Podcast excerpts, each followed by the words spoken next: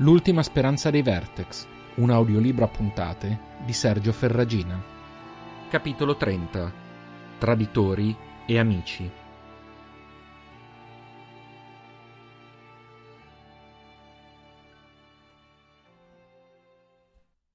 Siamo soli.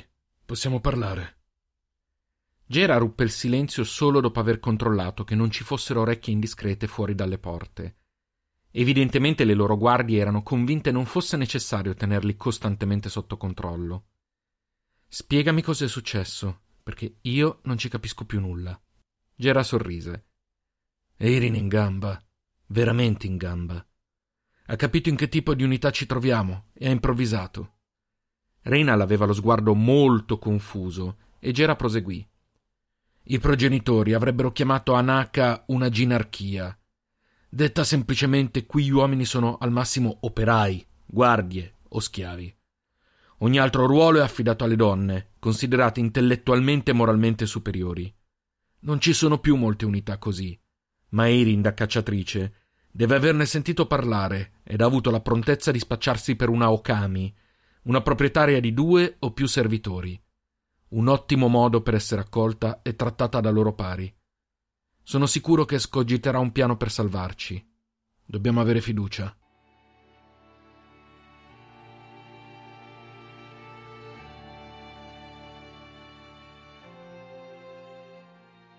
Il resto della giornata trascorse apatico. Era stato comunicato loro che l'educazione sarebbe cominciata il giorno successivo, per cui furono lasciati soli senza molto da fare che non fosse riposare. All'ora del pasto serale furono portati due vassoi, su di essi una ciotola a testa contenente un liquido marroncino piuttosto denso, in cui galleggiavano pezzi di quella che sembrava una carne molto chiara. Accanto alle ciotole delle gallette secche.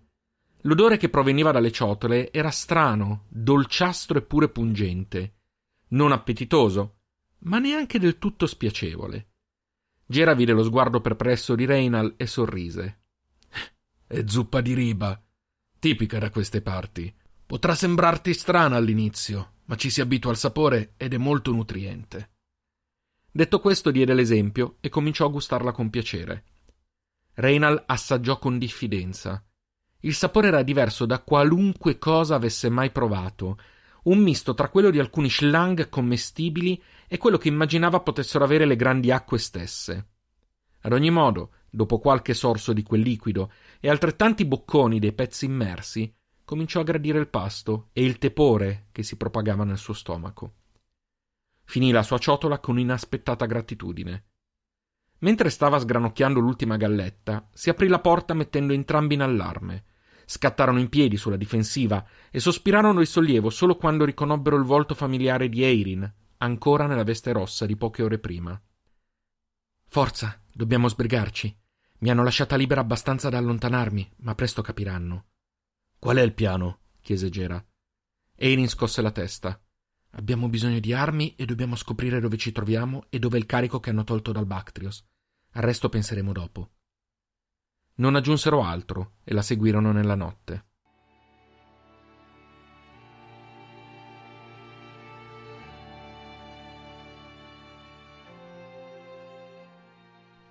Erin spiegò di aver notato un movimento di guardie lungo tutto il percorso che conduceva dal molo allo spiazzo dove la Queen li aveva esaminati.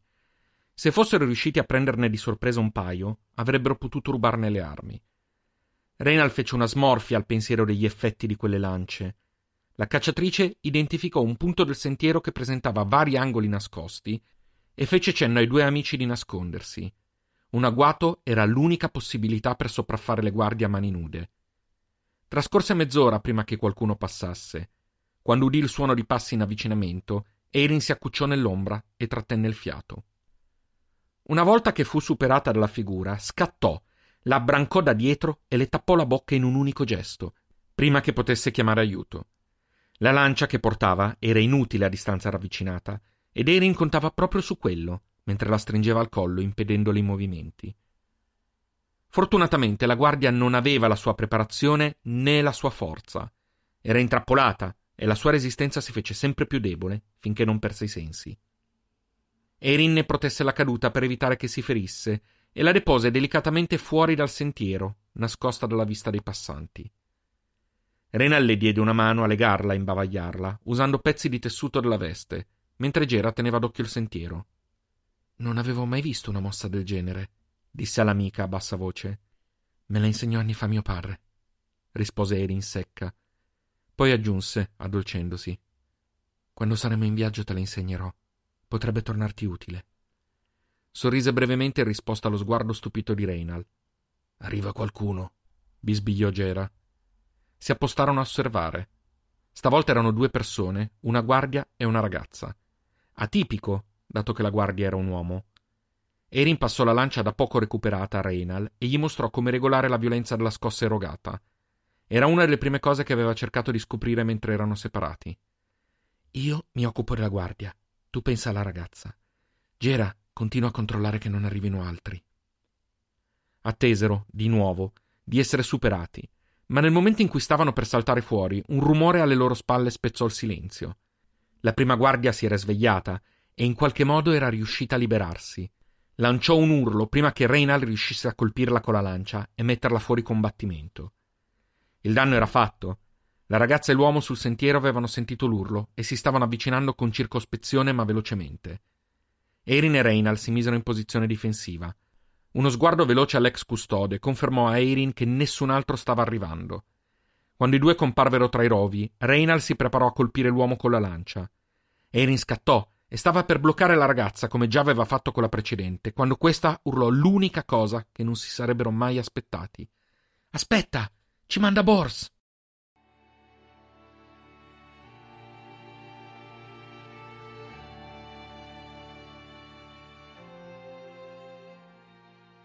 Un'isola. Una Lenat isola. Abbiamo rischiato di fare la fuga più breve della storia. Gera stava sorseggiando una bevanda offertagli dalla ragazza, che si era presentata come Verica, mentre rifletteva sulla scoperta fatta poco prima, arrivati sulla sommità di quel piccolo rilievo.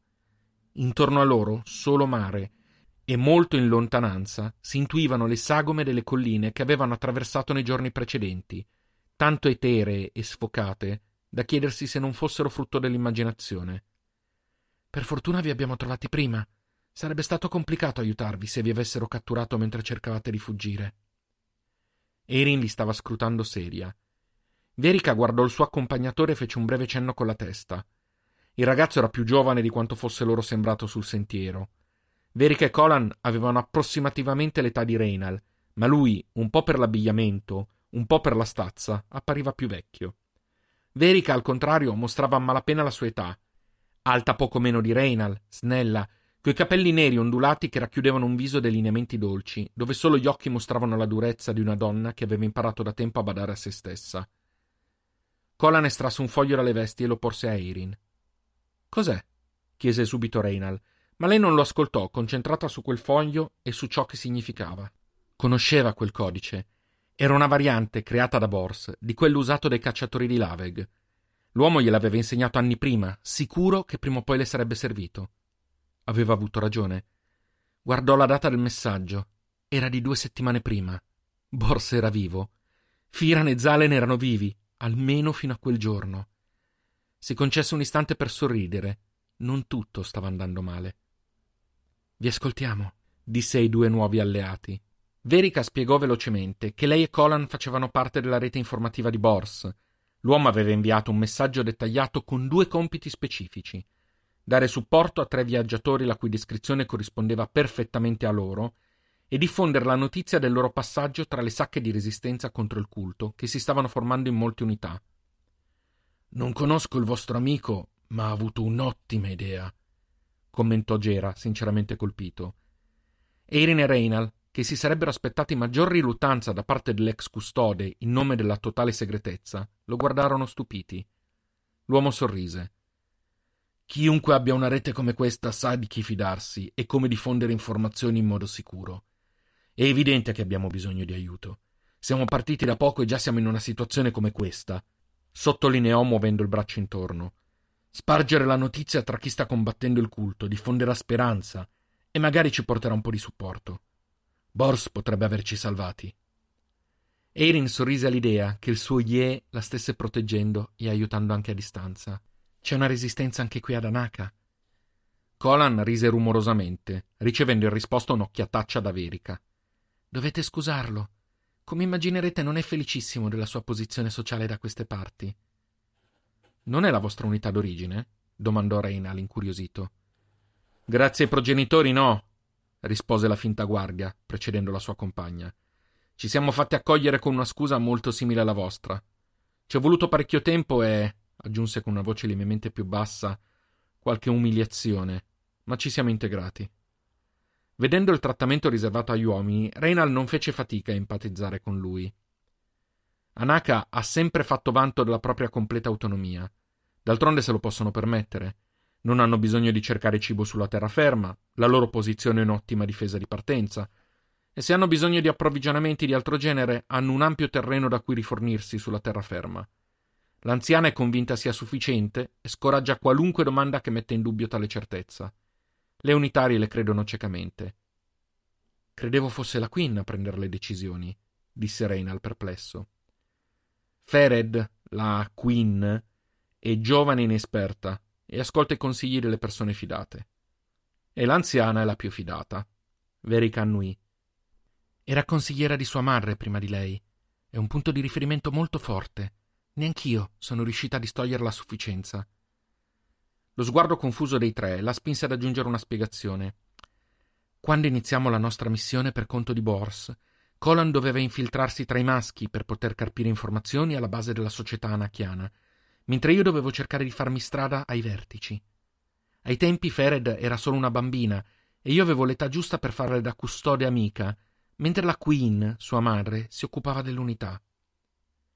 Reynal era senza parole Verica e Colan erano in missione per conto di Bors da anni, da quando avevano poco più dell'età attuale di Selin e della Queen. Come poteva essere normale una cosa del genere? Allora potresti cercare di spiegarle tutto e farci liberare, giusto? Neanche lui credeva che la risposta potesse essere così semplice, ma lei accennò un sorriso. È esattamente quello che proveremo a fare.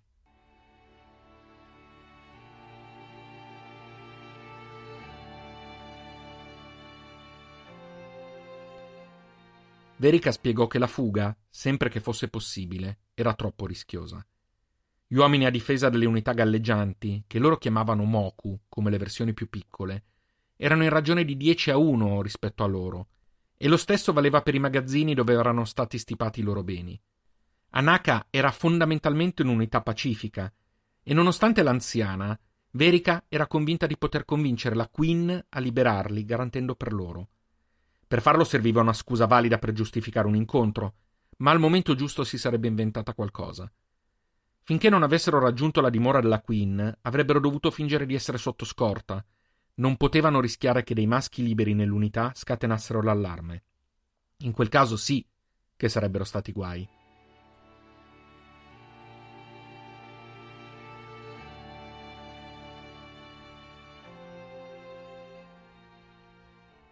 La dimora non era, contrariamente a quel che credevano i tre amici, la struttura che si affacciava sullo spiazzo dove Reina e Leggera erano stati esaminati. Quella, spiegò Verica, era la casa reggente, il luogo dove la Queen prendeva decisioni, si consultava con i consiglieri, si mostrava in pubblico in forma ufficiale. Rena l'ascoltava incuriosito, affascinato da come ogni unità che aveva incontrato avesse peculiarità e usanze tanto diverse dalle altre. L'ostentazione e la rigidità di Anaka gli ricordavano in qualche modo ciò che aveva scoperto del culto. In cosa la Queen era davvero diversa dalla guida? La prima che gli veniva in mente era che la guida era un rischio per l'intera Gea, mentre la Queen no. Ma era sufficiente come differenza. Se una Queen o altri avessero avuto i poteri della guida, sarebbero stati meno pericolosi. Non aveva risposte. Stava solo rendendosi conto di quanto nulla fosse semplice come avrebbe voluto. Era così concentrato nei suoi pensieri che quasi andò a sbattere contro Colan. Ma cosa? mormorò, prima di accorgersi che gli altri si erano accucciati dietro dei rovi, su esortazione di Colan e di Verica. Erin si avvicinò alla ragazza e Reynal riuscì solo a vedere che confabulavano. La cacciatrice poi si rivolse sempre a voce bassa a Gera, che annuì e si spostò velocemente, seguito da Colan. Reynal andò al suo fianco. Veric e Colan dicono che ci sono sempre quattro persone di guardia, una a ogni angolo del cortile. Con la Queen presente o meno? Il ragazzo guardò nel cortile. Vuoto. Guai? domandò preoccupato. Erin annui. Come al solito. A conferma della sua frase, Verica attirò la loro attenzione verso l'altra estremità del cortile. Una decina di figure si stava avvicinando con circospezione. Reynald, non ancora abituato a usi tanto diversi dai suoi, non comprese subito quanto fosse anomalo ciò a cui stava assistendo. Quei dieci erano uomini, in una zona in cui i maschi non erano ammessi. Sospirò. Odio quando hai ragione, mormorò a Erin.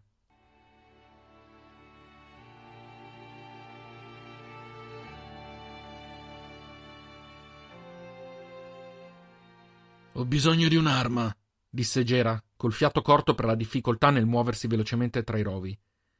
Colan non rallentò, estrasse di tasca un coltello e lo allungò all'ex custode, che lo guardò con perplessità, ma lo prese comunque scrollando lievemente le spalle.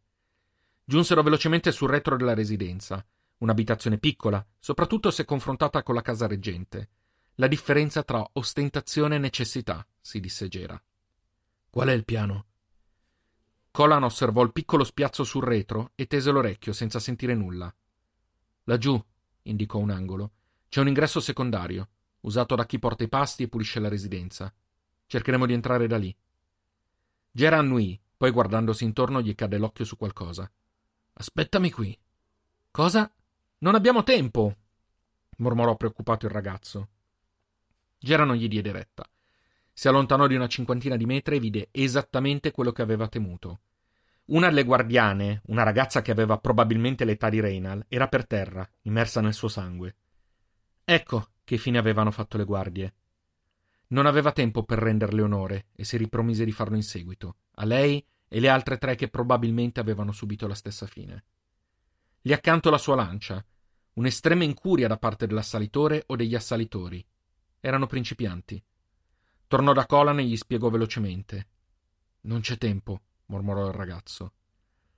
Non sai quanta ragione hai, disse una voce alle loro spalle. Gera reagì immediatamente si gettò a terra prima ancora di vedere la posizione precisa di chi aveva parlato. Si girò di scatto e scagliò il coltello in direzione della voce.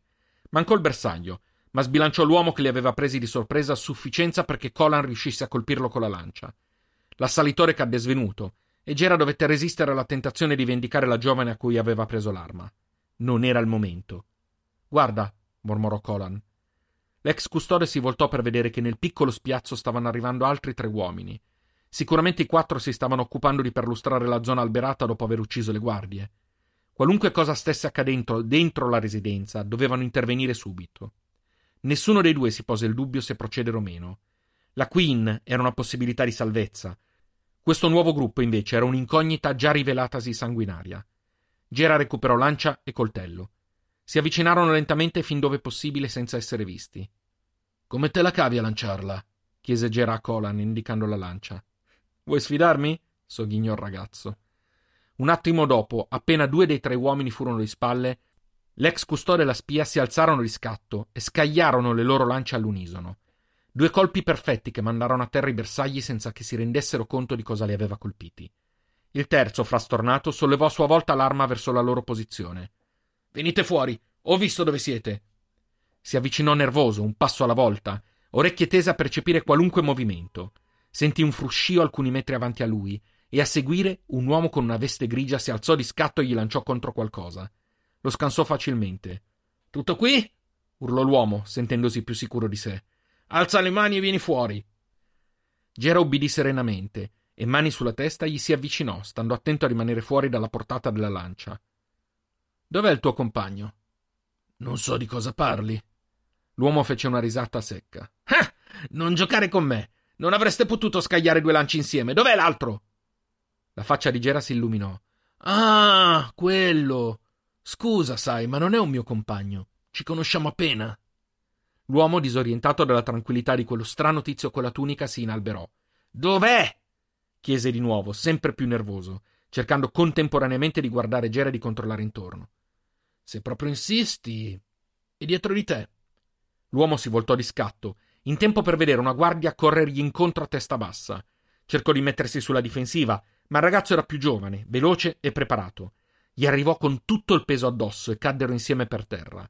L'uomo perse la presa sulla lancia, mentre la guardia continuò a colpirlo senza fermarsi, in una sequenza di pugni che avrebbe stordito individui ben più grossi. Pochi istanti e tutto era finito. Gera si avvicinò, impressionato dalla forza e dall'aggressività di quel giovane. Muoviti, disse Colan, senza dar segno di aver notato lo sguardo di Gera. Abbiamo perso fin troppo tempo. Legarono gli altri tre, si appropriarono delle armi legandosi due lance a testa sulla schiena e si avvicinarono all'ingresso. Tesero ogni senso, sperando di sentire qualcosa. Un urlo soffocato spezzò il silenzio. Colan fece cenno a Gera di coprirgli le spalle e senza attendere risposta aprì l'ingresso ed entrò, seguito dall'ex custode.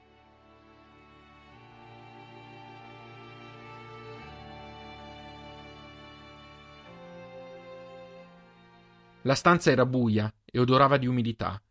Una lavanderia o qualcosa del genere, dedusse Gera. I rumori provenivano dalla parte anteriore della residenza. Si avvicinarono cauti, controllando non ci fosse qualcuno nascosto dietro qualche angolo. Giunsero alla porta che conduceva nella stanza principale. Una flebile luce filtrava dalla soglia accostata.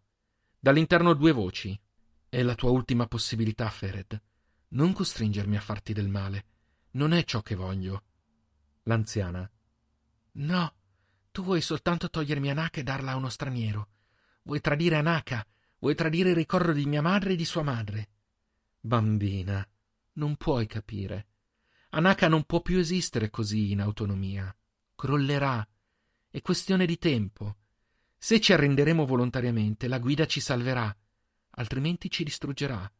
Anaka sarà della guida, con te o senza di te. In quel momento, dall'esterno, cominciarono ad arrivare rumori di scontri. L'anziana si allarmò. Decidi una buona volta, o lo farò per te, come sempre. Colan stava per buttarsi nella stanza, ma Gera lo fermò. È da sola, e non sappiamo quanti siano lì fuori. Vai a dare una mano. Ci penso io a lei. Il ragazzo ebbe il buon senso di non discutere. Un cenno con la testa e corse all'esterno. Gera sospirò. Se prima poteva trattarsi di una scelta di opportunità, Ora aiutare la Queen era una questione molto più personale.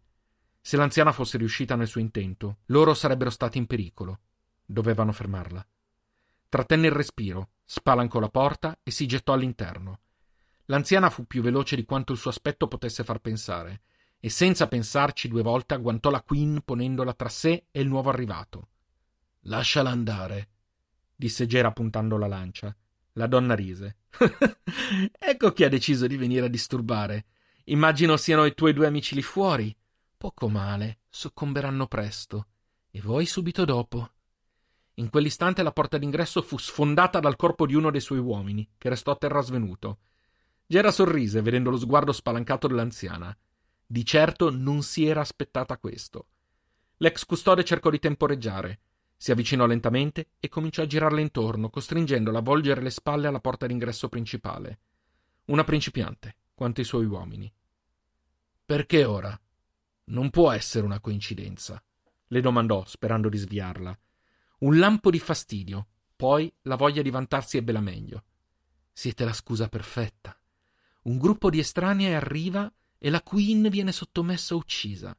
Voi verrete accusati e io io, che l'avrò difesa a costo della mia stessa vita, sarò incaricata di governare Anaka, giusto in tempo per donarla alla guida come pegno di fedeltà.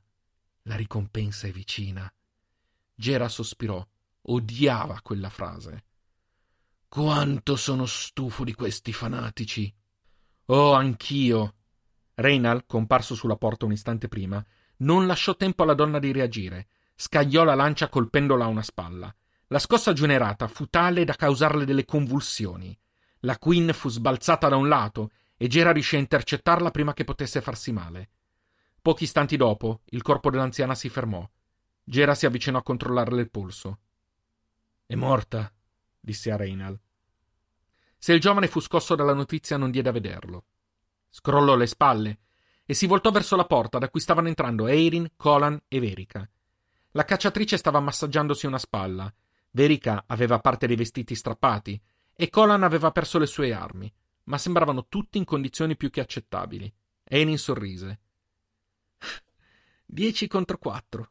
Quasi mi è spiaciuto per loro, disse fingendosi più sbruffona di quanto fosse. Nel frattempo Fered, alla vista di Verica, le corse incontro e l'abbracciò, mostrandosi brevemente per la ragazzina che era. Gli altri quattro si occuparono di raccogliere gli uomini dell'anziana e di interrogarli. Vista la mala parata, non ci fu resistenza e fecero anzi a gara a chi rivelava più informazioni in cambio di vedersi risparmiata la vita. C'erano altri venti di loro che attendevano al molo il segnale che l'attacco alla Queen aveva avuto successo. Se non avessero ricevuto indicazioni entro l'alba, avrebbero dovuto abbandonare Anaka e consegnarsi al culto per attirarlo sull'isola. Hai idea di dove si trova il nostro carico? domandò Gera a Colan, che annui. Reinal, Eirin, dovete fermare a tutti i costi quegli uomini. Usate le nostre armi e non abbiate pietà. Se uno solo di loro dovesse avvisare il culto, saremmo rovinati. Colan, pensi che gli altri maschi possano darvi supporto? Il ragazzo rifletté qualche istante. I maschi di Anaka sono molto leali tra di loro. Perché possano ascoltarmi devo poter offrire qualcosa di molto prezioso. Prometti che chiunque vi aiuterà sarà liberato dal suo ruolo, disse Verica. Guardò la Queen in cerca di conferma e vide Fered, la ragazzina, che non seppe fare altro che annuire. Colan sorrise. Cosa stiamo aspettando? Verica si accucciò sulle sue gambe una volta che i tre se ne furono andati. Fered, dobbiamo parlare. Ci sono tante cose che devi sapere.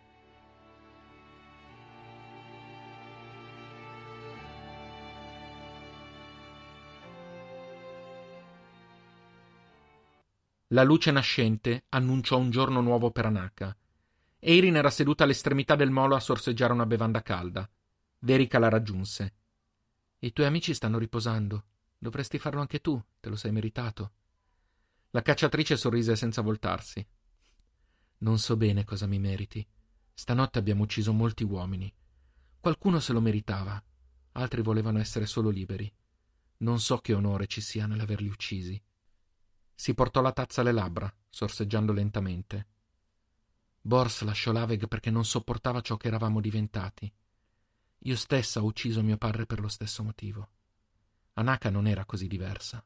Uomini, vertex, donne. C'è sempre qualcuno che viene sottomesso e che deve soffrire. Ho fatto quello che dovevo e lo rifarei, ma non riesco a gioirne. Non più. Verica si sedette al suo fianco. Siamo in guerra, questi uomini hanno deciso da che parte stare. Questi uomini volevano solo essere liberi. Alcuni di loro ora lo saranno. Dovrà bastarti. Verica si alzò, lanciò un ultimo sguardo alla cacciatrice e si allontanò. Erin continuò a sorseggiare la sua bevanda, mentre la luce cominciava a intensificarsi in direzione della terraferma.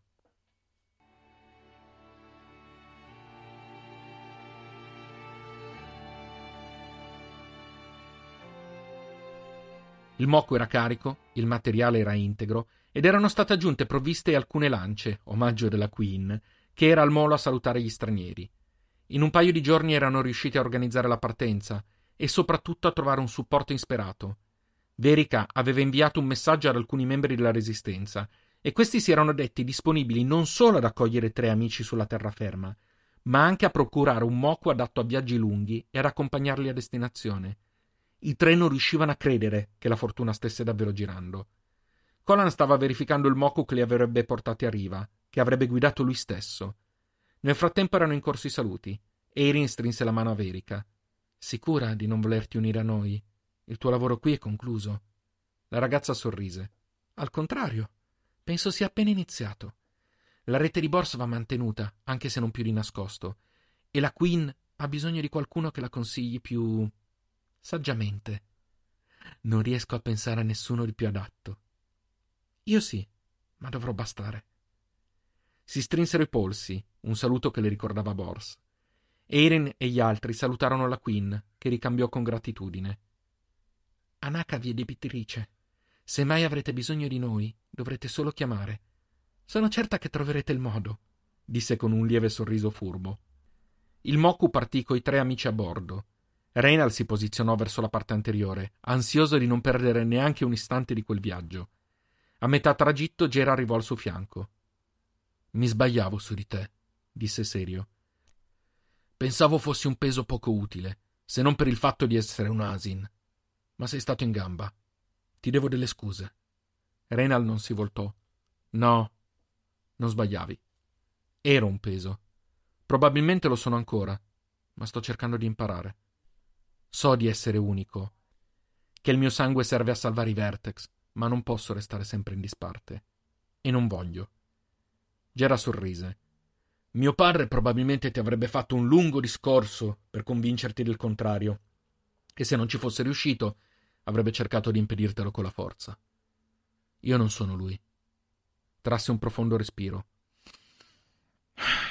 Torno giù. Inizio a essere vecchio per tutta questa umidità.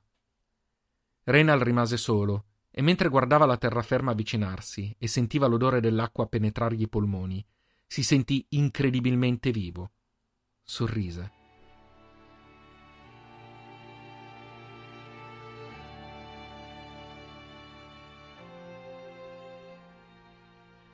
Nonostante il viaggio non avesse richiesto più di qualche ora, rimasero ancorati poco al largo fino all'imbrunire. Colan spiegò che il loro contatto aveva preferito così per evitare assalti da parte dei predatori. Reynald si chiese come avrebbero evitato un attacco se invece i predatori li avessero avvistati in acqua, ma preferì non domandare. Diede per scontato che la cosa fosse stata presa in considerazione e soprattutto non era certo di voler conoscere la risposta. I predatori. E per quanto riguarda il culto, invece? domandò invece Eirin. Conan si strinse nelle spalle. Non è stato nominato. Posso solo immaginare che l'attacco li abbia dispersi, o che i predatori stessi abbiano dato il colpo di grazia mentre eravate ad Anaka. Poco soddisfatta della risposta, la cacciatrice non insistette comunque oltre.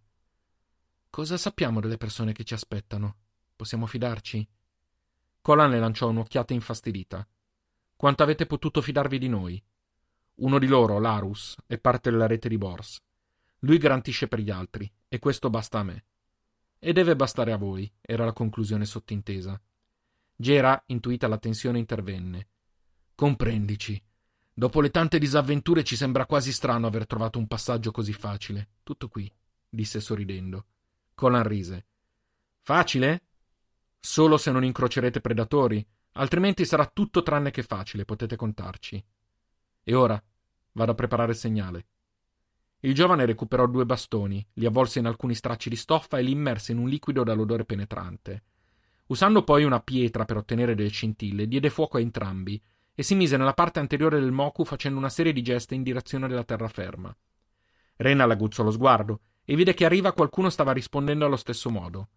Dopo alcuni minuti che sembrarono eterni, in cui Colan alternava segnali e attesa di risposte, il giovane recuperò l'ancora, passò ai comandi del moku e lo fece muovere in direzione della riva.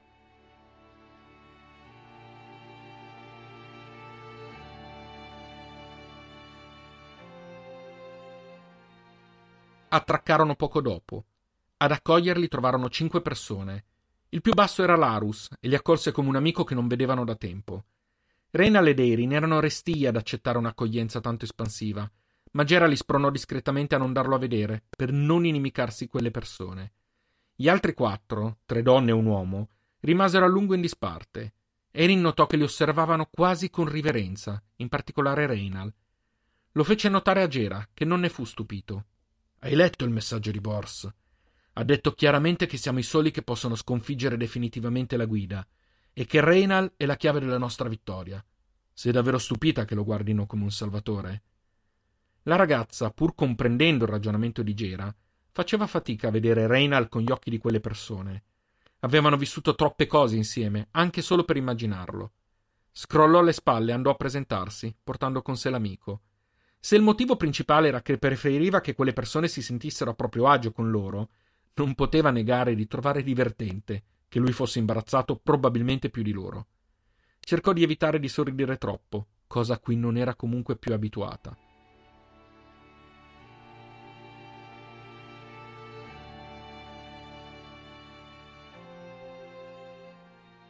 In una capanna, al riparo, Larus fece il punto della situazione.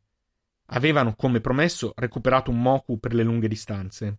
E sebbene si usassero di solito più persone per governarlo, solo loro li avrebbero accompagnati al labor. Le unità nei dintorni erano sparse e poco organizzate, e la resistenza aveva bisogno di ogni uomo disponibile per difenderle dal culto e dai predatori. Continuiamo a sentir parlare di questi predatori, lo interruppe Reynal. Ma chi sono? Sembra terrorizzino anche più del culto da queste parti. Larus annui pensieroso. È perché il culto è una minaccia piuttosto recente, ma i predatori ci perseguitano da anni. Inizialmente erano attacchi rari, razzie sporadiche, ma negli ultimi mesi si sono fatti più incalzanti. Arrivano, rapiscono soprattutto giovani e adulti, spesso anche malati e senza preferenza di sesso. Rubano, uccidono bambini e anziani. Gera sembrò particolarmente colpito. Un criterio di scelta insolito, mormorò, poco interessato nel farsi sentire o meno. Erin lo sentì e si appuntò mentalmente di indagare. Cosa rubano? Non mi sembra abbiate molte risorse naturali e non credo facciano razzie per i riba. Carburante!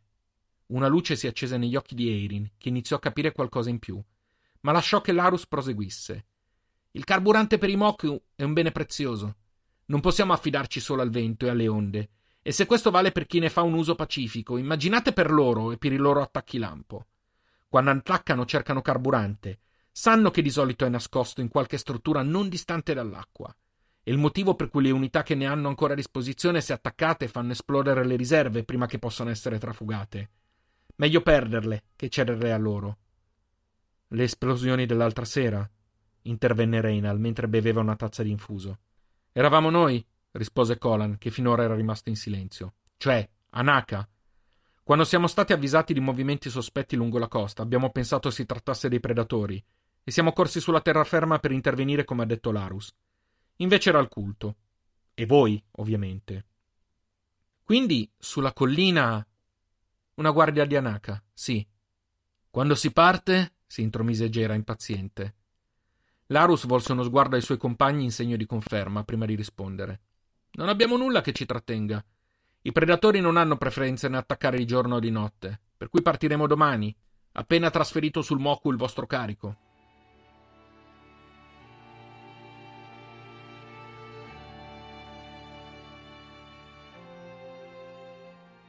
Per una volta non ci furono sorprese, né durante la notte né al mattino durante i preparativi.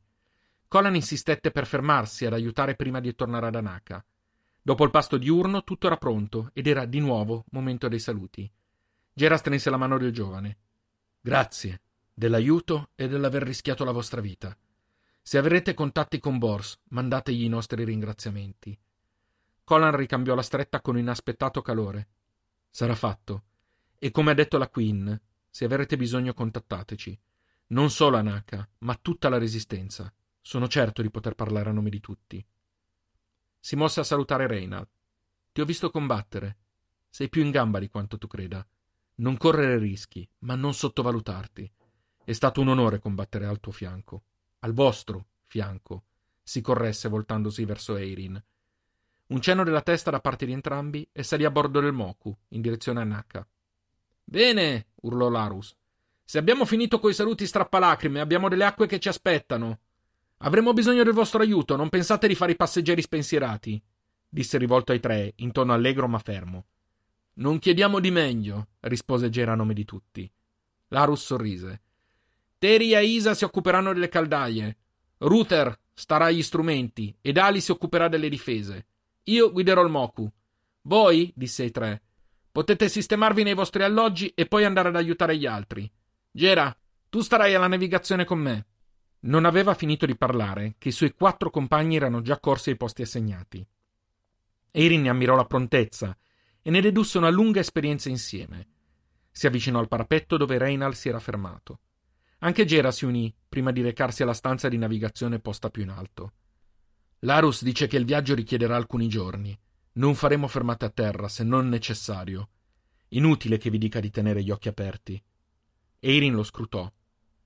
Prima mi sei sembrato improvvisamente più preoccupato. Il motivo? Gerano la guardò. Rimase impassibile a osservare la terraferma che si allontanava. Un'impressione, nulla di più.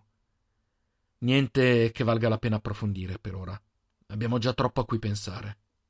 Eirin avrebbe voluto rispondere e incalzarlo, ma Dali, una donna bassa e piuttosto robusta, arrivò a chiederle se fosse interessata a conoscere i meccanismi di difesa del Moku. La cacciatrice accettò volentieri, riponendo in un cassetto mentale la questione. Gera sospirò. Meglio che raggiunga Larus, disse allontanandosi. Renal rimase lì ancora per qualche istante. Si stava innamorando dei viaggi sulle acque Gli donavano una sensazione di libertà e di leggerezza che non credeva possibili. Aveva ascoltato le domande di Eirin ed era convinto che Gera fosse più preoccupato di quanto avesse lasciato intuire, ma in quell'istante non voleva pensarci. Avevano alcuni giorni di viaggio davanti a loro e a parte collaborare con la gestione del Moku, non potevano fare altro.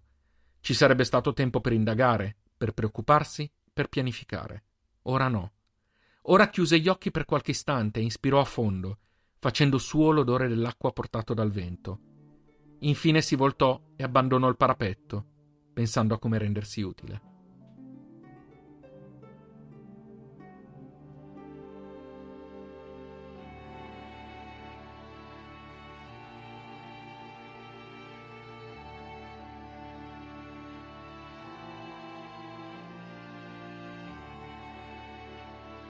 L'ultima speranza di Vertex è un podcast di Sergio Ferragina adattato dall'omonimo romanzo.